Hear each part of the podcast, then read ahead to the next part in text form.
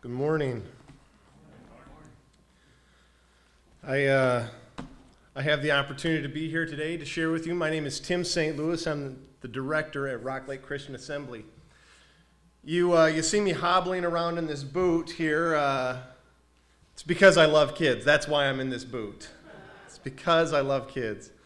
No, this uh, was about a month ago now. I was playing with the youth group at the Saint Louis Church of Christ. And uh, and Matt Brooks, the youth minister, says, "Hey, we're going to play dodgeball today." And I can't, I can't help. I need to confess,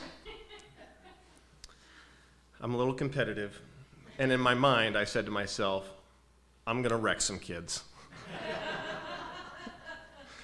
And so as I lined up against the wall, waiting to grab one of those balls and destroy a child, Uh, you know, I I heard the word "go."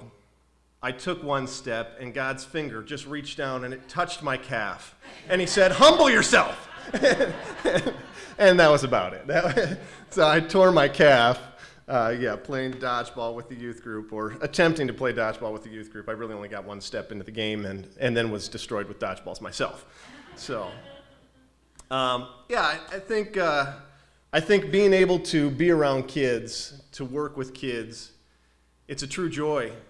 You know, when we think about um, when we think about the church, the legacy of the church, the future of, of God's kingdom, right? It's kids, and uh, and I think it's important to teach them about the ways that they should live.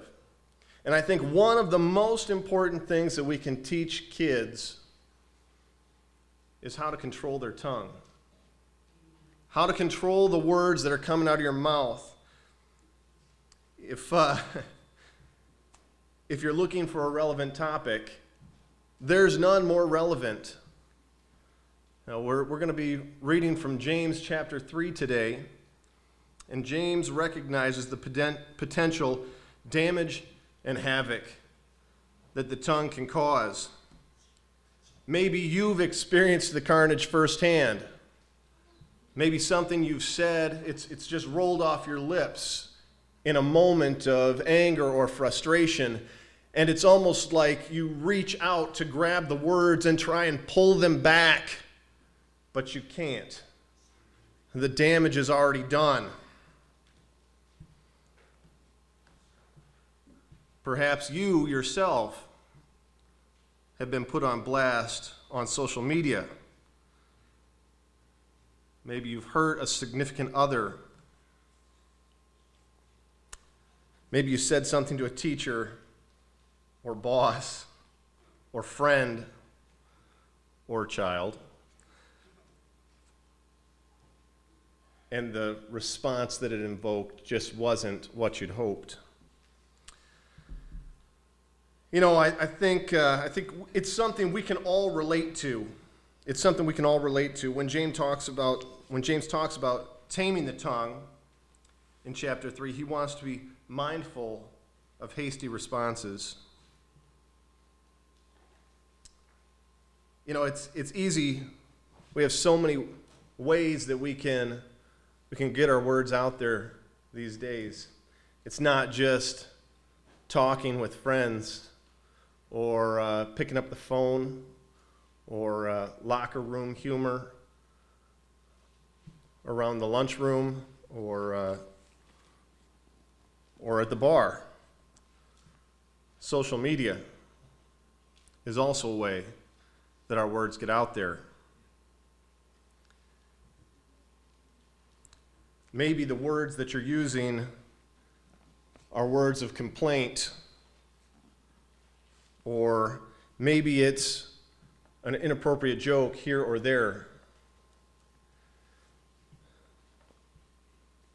Maybe it's cursing that you struggle with,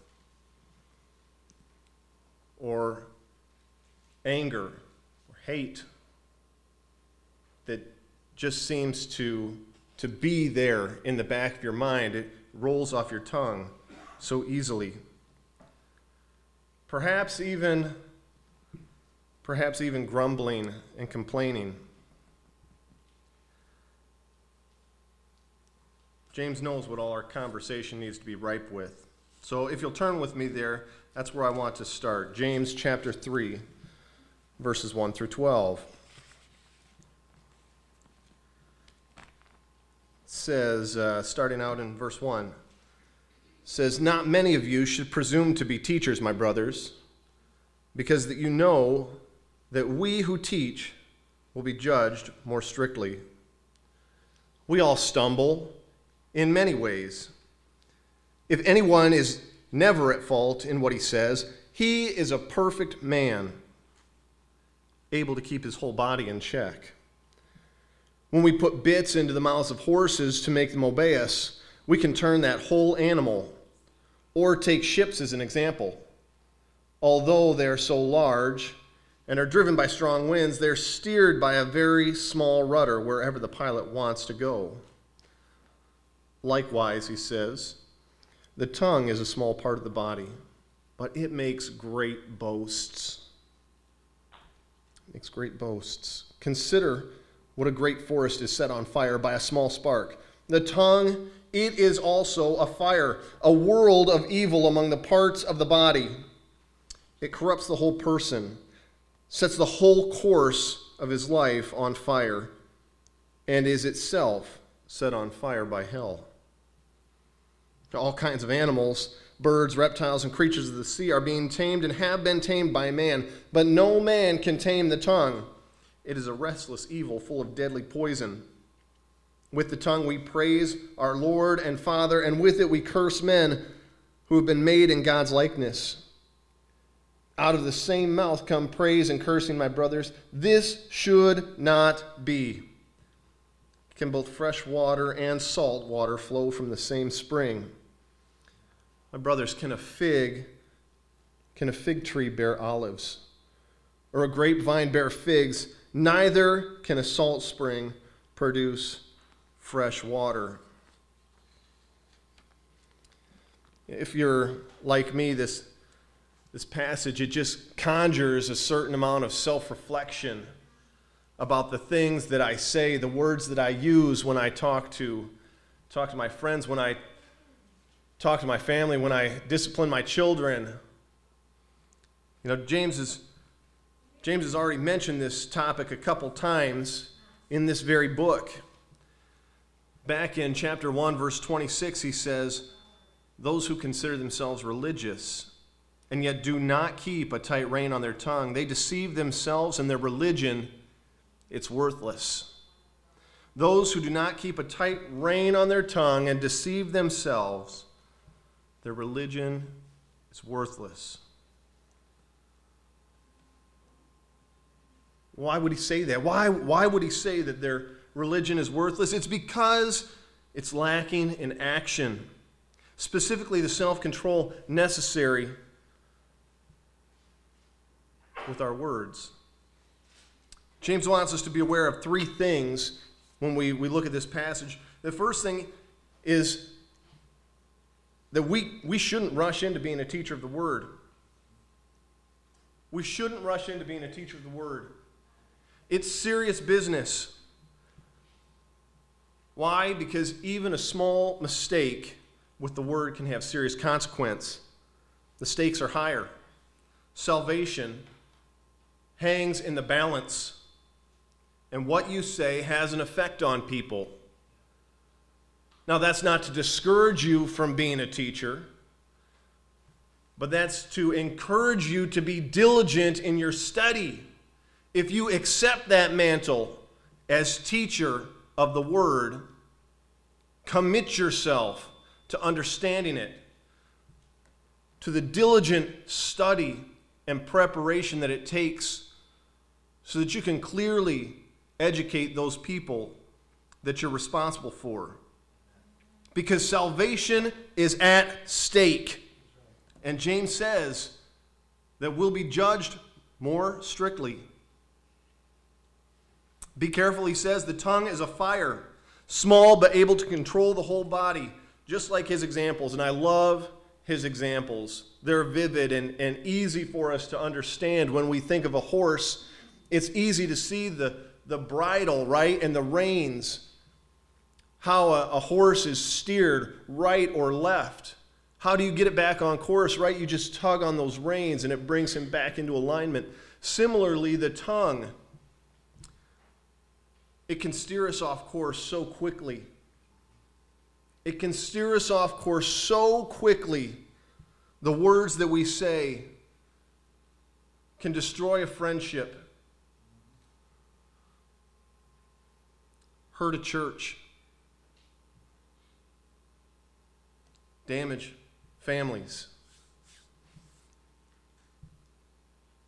But we have to be careful to pull those reins back, right? When when our, our mind is is rushing with, with words, we have to use that self-control that God gave us. It's entirely capable of causing trouble, chaos, anger, heartache. Uh, I'm sure uh, if you know my wife, she will attest. Now, we've had we've had trouble because of things that I've said, right? But it also has the ability to instruct, to encourage, to bring joy, right? Motivate others. It has the, the power to do great things. James says no one man can control it. It's why we have to rely on God. It can't be tamed, but it surely can be harnessed. And when, like a horse, it goes astray, we give a tug to the reins, and it helps to steer it back in the right dire- direction. James also talks about duality. Duality. With the same mouth we bless and we curse. Now, I got to be honest, growing up, I struggled with duality, and it it uh, it vexes me how I was able to control my words the way I was. And when I was around my my church, my family, even my, my friends were, were so devoutly Christian, you know, I, I just, I was able to control my tongue. I didn't swear. I I, I, I quoted scripture and, and, uh, and used so many of those things, right, that I was learning in church and from my family. But when I was at school, when I sat around the lunch table, it seemed like those words, that evil, just flowed from my lips so easily. You know, there was a duality that was alive in me. I was one person in one part of my life and another, or at least I felt, I was one person in one part of my life and another in others. Now, that's not what God saw. God saw there was one person, right, who was trying to live two lives. And I realized that it just wasn't the person I wanted to be. I didn't want those words to come out of my mouth. I didn't like the jokes that people were making around me. They did bother me. And so eventually, I started to tame the words that were coming out of my mouth and, and control them in all instances, and pray that God would use me around those people that did use that kind of language to be an example, to speak openly about why I was changing my words. You know, it, it's impossible. It's impossible. It goes against common sense. You can't have both from the same source. Now, ultimately, what goes in is what comes out. And while you'll hope to control it, eventually you're going to slip. And I think there's a solution. There's a solution that we have in Scripture. And it's to train our hearts. It's to train our hearts because it's from the overflow of the heart that the mouth speaks. Luke six forty-five says, "The good person out of the good treasure of his heart produces good. And the evil person out of the evil treasure produces evil. For it's out of the abundance of the heart that the mouth speaks. So if we want to train our mouths, we've got to start somewhere else.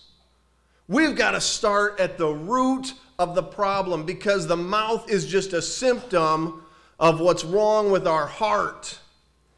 And so I've got this demonstration. Colden, can you can you help me, dude? I gotta be honest. This boot im- impairs me. All right, you're in charge of the water, man. Okay. All right, so so what we've got here is I've got these ping pong balls, and maybe you've seen this online. I, he stole it from me. Okay. If you've seen this online, he stole it from me. I had it like a year ago. Anyways, so what we put in, right? We put in these things into our hearts, into our mind, into our lives. It, maybe it's a movie. Maybe it's music, or uh, magazines that we read, or social media, some gossip, right? That uh, that we get around from friends, or or the uh, we hear dirty jokes occasionally. You know, we we let all this come in and come in and come into our lives. But then we keep filling ourselves up, and what can we expect to come out? Go ahead and pour that water in there for me, Colton. Fill it up. What comes out when we continue to try and fill ourselves? We try and fill ourselves. What comes out? Keep going, keep going, keep going. We're going to pour more in, and more in, and more in, and hope that what comes out is love and joy and peace and the fruit of the Spirit. But what keeps coming out is the dirty jokes, right? What comes out is those, that coarse talking, or the uh, the gossip, right? We just we can't help it. It just overflows out of us. You got it, dude. Thank you so much. You can't stop it. You can't stop it. It just keeps going and it keeps coming out and coming out, right? Thank you.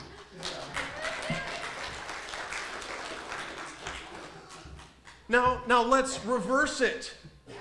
Imagine those very things that we put in, our scripture, our devotion, right? Our prayer, our fellowship, worship, right? If that's what we put in, when we fill our hearts and our lives, what is going to come out of our mouths? Godly things, people. Godly things will come out of our mouths because we've started at the root of the problem. We've started with our hearts and training our hearts.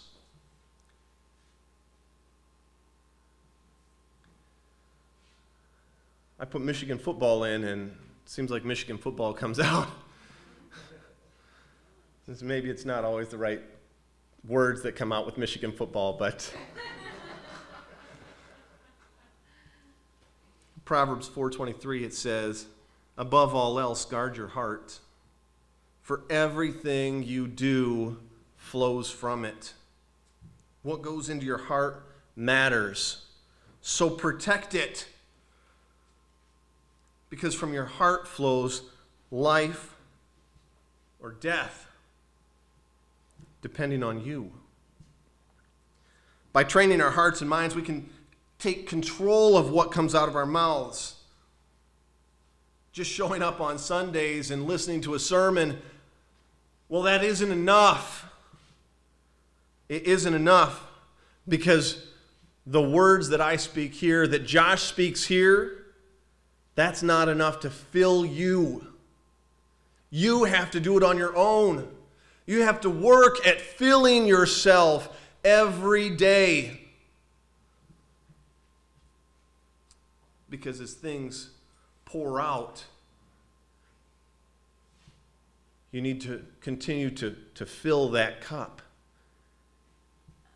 And being careful of what to fill it with is important. You know, when we think about uh, when we think about filling our hearts, I think there's three things that we, we need to we need to try and focus on. And I will tell you the first thing that we need to do when we're trying to fill our hearts with godly things, it's, it's we just need to be quiet. Sometimes we just need to stop talking. Right? When we have an opinion on everything, when we, we talk before we think,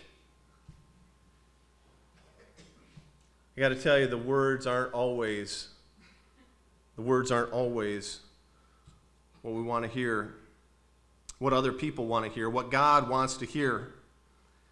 And I think, man, if, if we're quiet, maybe we give our chan- ourselves a chance to hear God.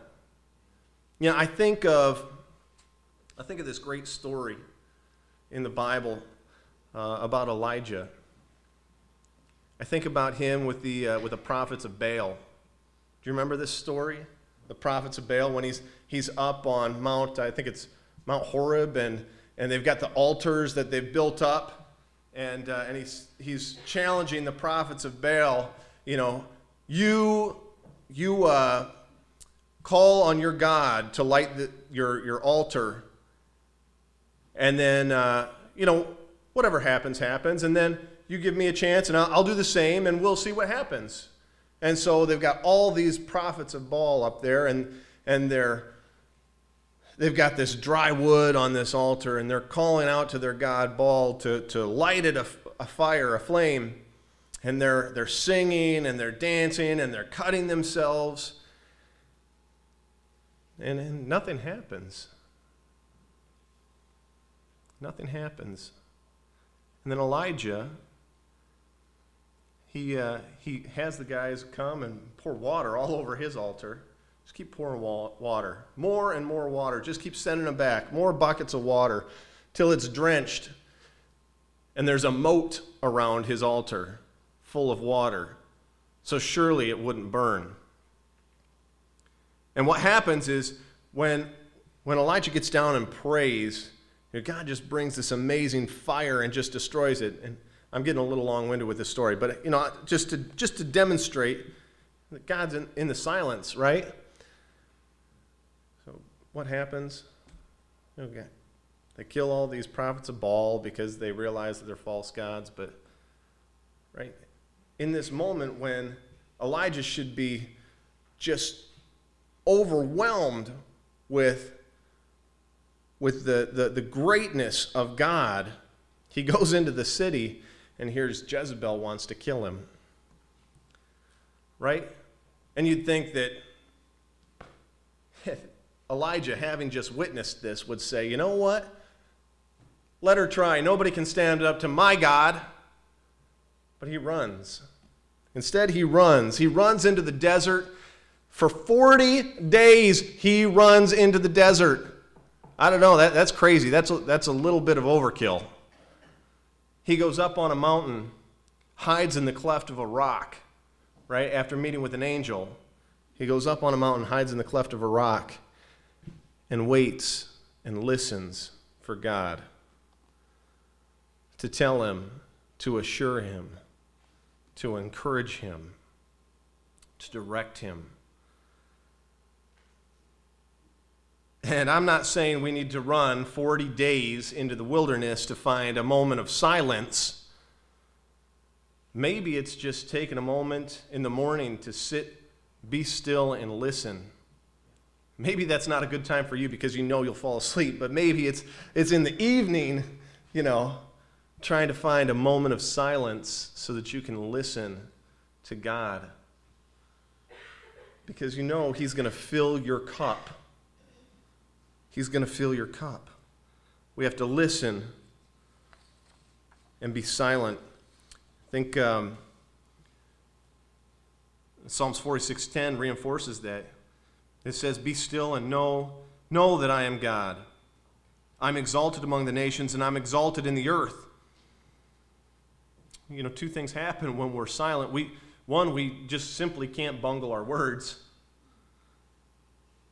say something stupid, but two, we give ourselves the opportunity to hear and be filled by God. The next thing we need to do is we just need to flat out mind what we say. Pay attention to the words that are coming out of our mouths. Proverbs twelve twenty-two says, lying lips are an abomination to the Lord. Those who act faithfully are his delight. Proverbs twenty-five eighteen, like a war club, a sword, or a sharp arrow is one who bears false witness against a neighbor. Right? There's many ways that we can use our words to harm. We need to mind what we say.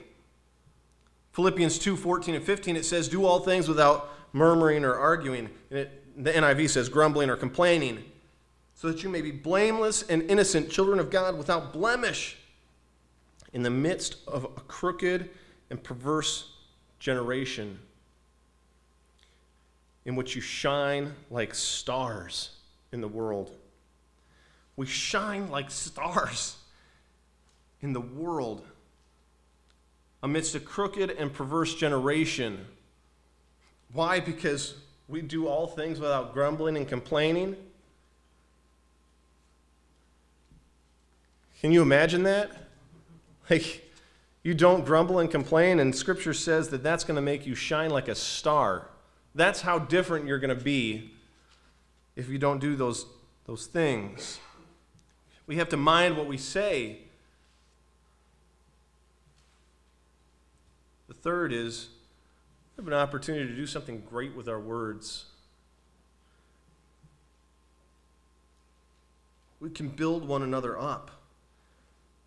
We can be part of, of this, taking the opportunity to fill each other's cups with great things, with godly things, with encouragement,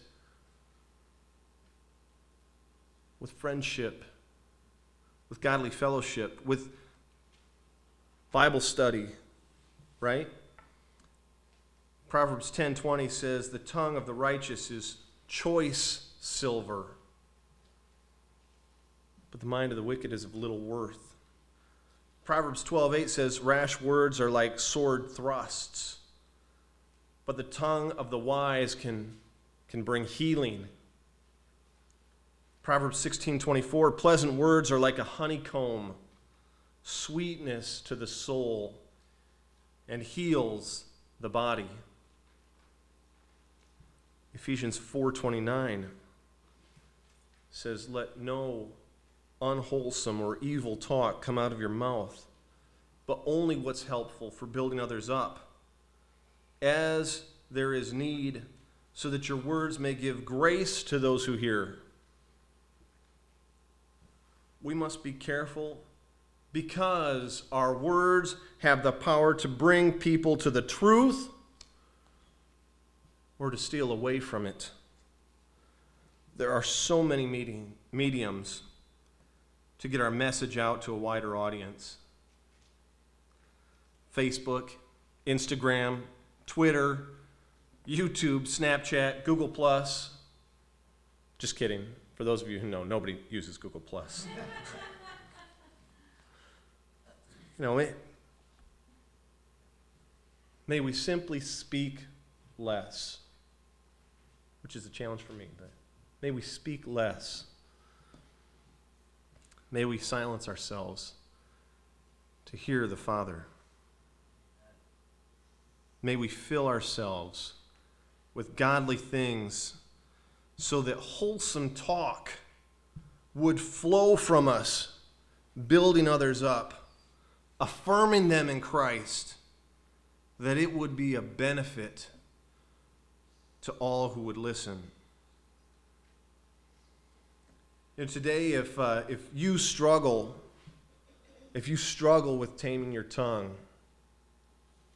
we'd love to have some time at the end of worship to uh, to sit and just talk with you about it. Talk with you about how you can. You can steer your ship back in the right direction. But maybe your, uh, your struggle is something more. Maybe it's, it's the duality of life that you struggle with.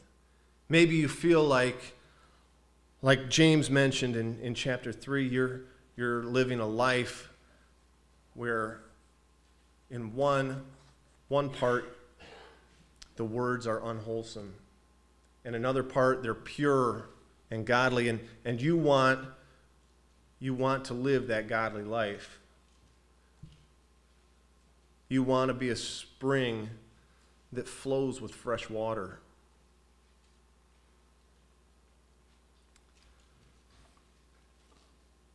Maybe this is the first time you've heard this, and uh, and you want to give your life to God, or at least want to hear more about it. Come forward, and, and we would love to, to talk to you and pray with you about that today. Let's pray. Father God, we we lift you up. We understand that, that we are tasked with this, this impossibility, taming our tongue. Lord, but you've given us, you've given us the harness and the bridle. You've given us Scripture. You've given us fellowship, prayer, devotion, things that we can pour in to our hearts and to our lives to help keep our, our words on track. Help us to honor you, Lord, with the things that we say, to use our words to encourage one another, to build each other up, Lord, like your word says, that it may be a benefit to all who would hear.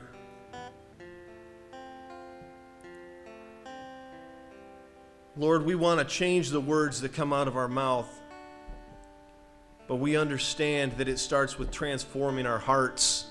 And so, God, we ask that you would take our hearts and begin transforming them. Begin transforming them to be more More and more like yours, to desire those godly things in all that we do. Father God, it's in your name we pray, pray these things. Amen.